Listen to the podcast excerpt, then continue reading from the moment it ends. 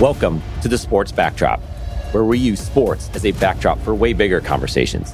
That includes discussing the latest trends and developments in the world of sports. I am your host, Eric Kasimov.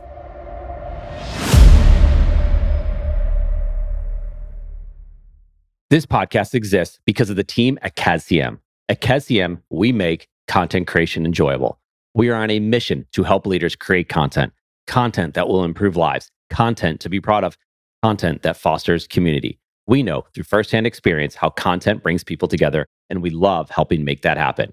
We produce podcasts, short form videos, blog posts, and other written works, while also providing support in website development, social media management, and strategic planning. And we would be excited to help you. Visit kazcm.com to learn more, or feel free to connect with me on LinkedIn or Twitter.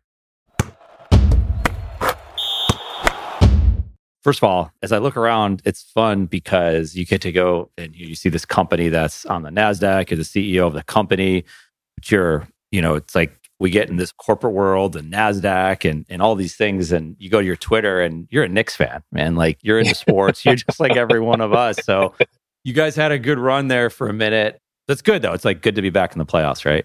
That's right as a longtime Knicks fan, we've been suffering for 20 years plus. So yeah. it's good to have a respectable team back. Yeah. You know, that's good. It seems like, though, there's a little bit of frustration with RJ Barrett. I don't know if you've passed that point right now, but there seems to be like a tone I sensed on Twitter of like RJ. yeah, it's interesting because I think people expected him to be a lot more like Ja Morant, and he's clearly like a tier below them. You know, but it's interesting. I mean, he put up, you know, decent stats in the playoffs, you know, minus his first two playoff games.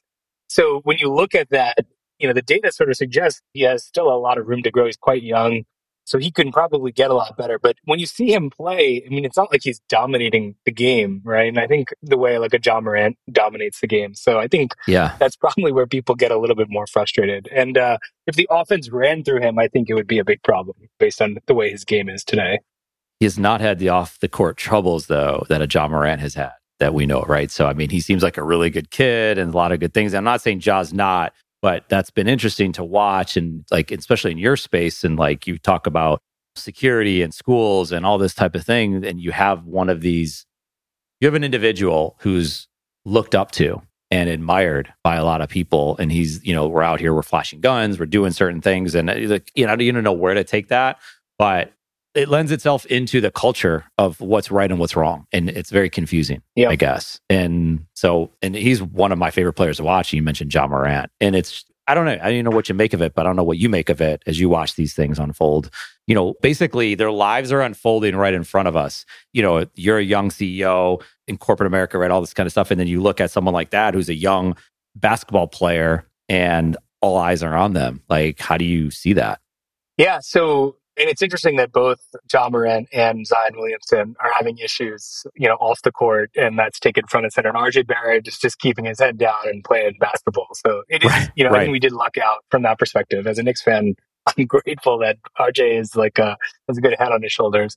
And you know, I think it's really an important point. A lot of these players, they're given so much attention at an early age, and they just don't have the wherewithal. There's nobody guiding them, mentoring them around what is appropriate behavior, you know, when you're in such a public role and such a leadership role and what is expected of you. Sure. I don't think anything Ja Morant is doing is demonstrate leadership. And I think, you know, that's a big part of it. I mean, if you want to be the guy, if you want to be the front and center on anything, whether it's a project, whether it's a company, whether it's a team, I mean, you got to own your behavior and lead by example, especially when you're young. Yeah. Because you don't have the resume or the experience to back it up. And so it's, you know, then it's about rolling up your sleeves and demonstrating through action that you deserve to be in that role and that you're capable of leading, you know, other people on this journey that you want to embark on.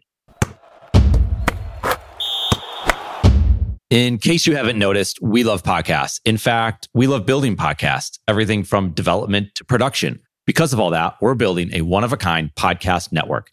If you have a podcast or looking to launch a new podcast, then we should talk. You can message me on Twitter at Eric underscore Kaz or hit us up any way that works for you. Let's talk about your podcast joining this one of a kind podcast network.